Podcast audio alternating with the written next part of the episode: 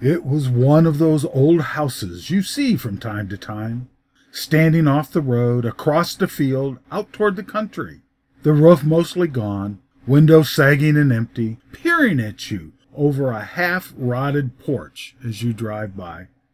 It's hard to believe that anyone had ever lived there, but according to my great grandfather, it was the house he was born in. His excitement grew as we pulled onto the bare dirt track that led to the house. The car was still rolling when out he popped and was moving as fast as his cane would let him, up the stairs and through the black hole that served as a door. Following as fast as we could, we too crossed the threshold and came to a sudden and abrupt halt, like hitting an unseen wall. In the gray light filtering through the dust, we could see the back of an old wingback chair, grimy and tattered, facing toward the fireplace on the far wall of the room. There was no sign of great granddad. Try as we might, we could not move forward. A voice seemed to come from the depths of the wingback chair. Don't worry, you'll have him back safe and sound. But first, you must listen to my weird wonder stories from a time long ago. When I'm done, just step back and leave.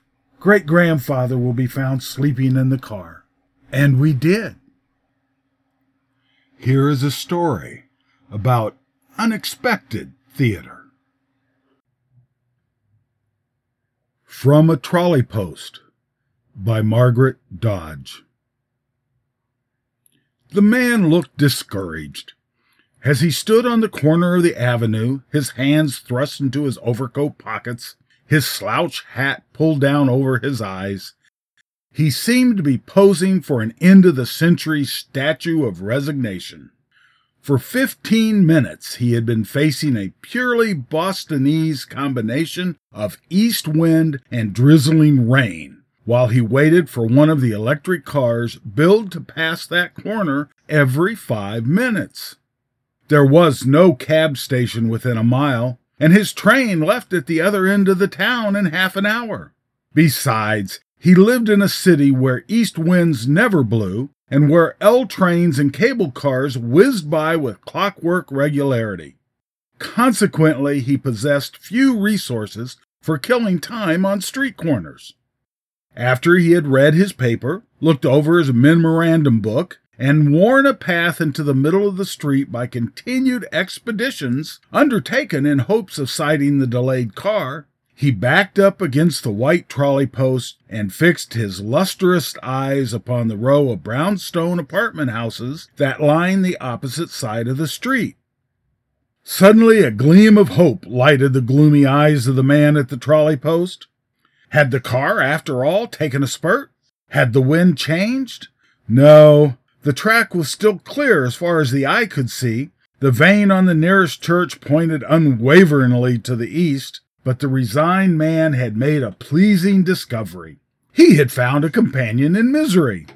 In the third story side window of an apartment house, diagonally opposite, a picturesque, black eyed youngster stood drumming on the window pane and scowling out into the brick paved area upon which the window opened.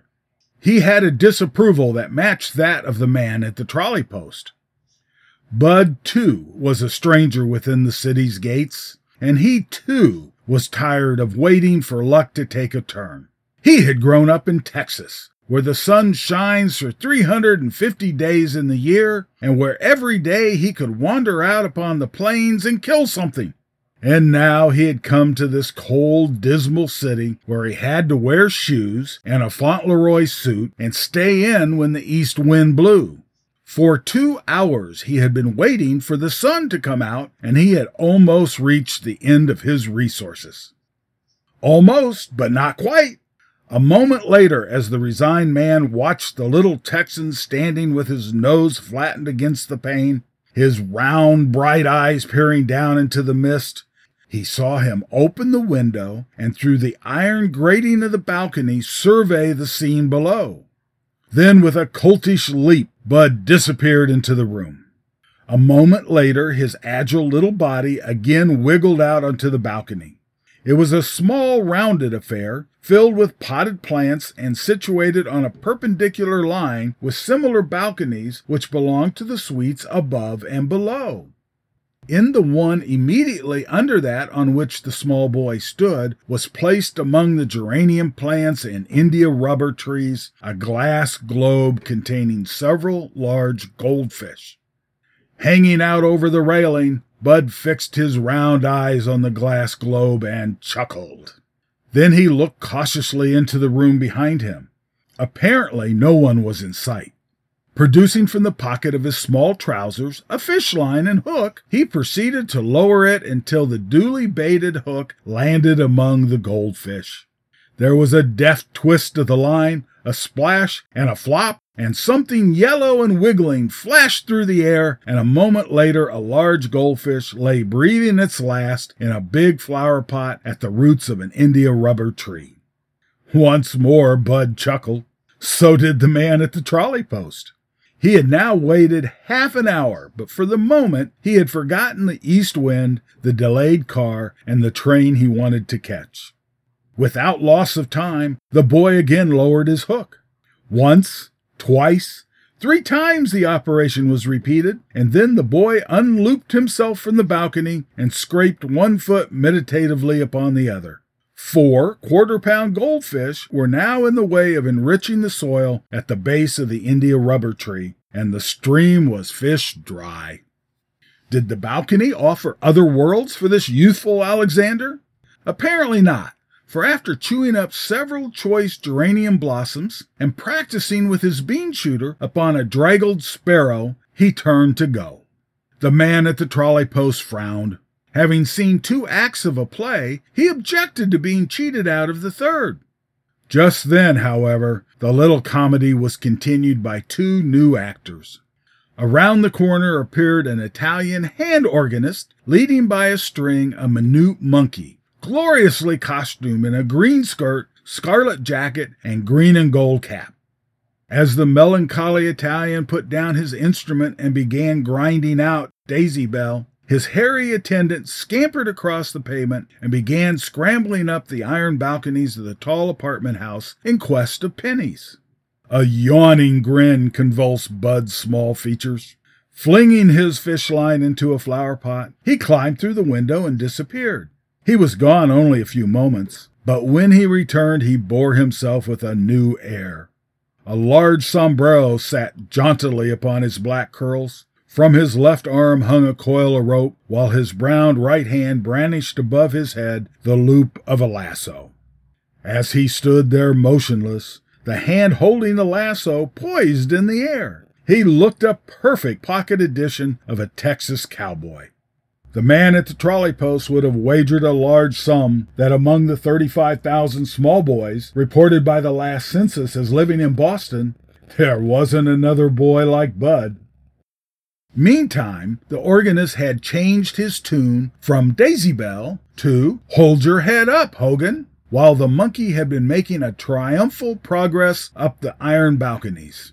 His gorgeous uniform, acrobatic leaps, and hand over hand performances, together with his shrewd chatter and the graceful twirl with which he pocketed coppers, had attracted every child within a radius of four blocks. Pennies rained upon him like roses on a favorite prima donna, and the little fellow was put to sore straits to collect the rich shower. In Bud's absence, he had traveled to the topmost balcony of the seven story apartment house, and was now resting on the fourth on his downward progress, when his bright eyes caught sight of another offering that was being thrust through the window upon the second story balcony of the next house by a child more retiring than his neighbors.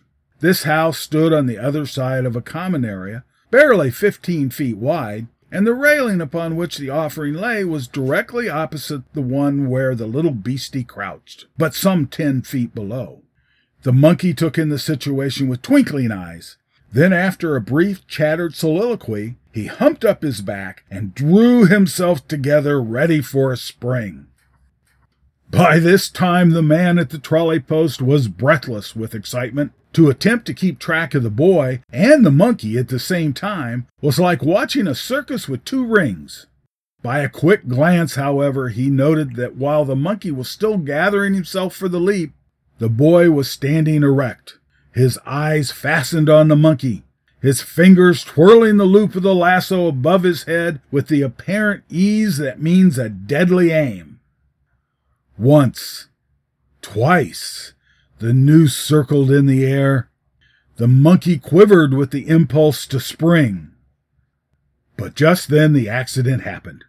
The car arrived, and the man from New York missed the end of the play. The end. And on the way home, we heard great grandfather mumbling in his sleep. Such marvelous stories, he said. Such marvelous stories. I haven't heard these since I was a child and he promptly fell back asleep.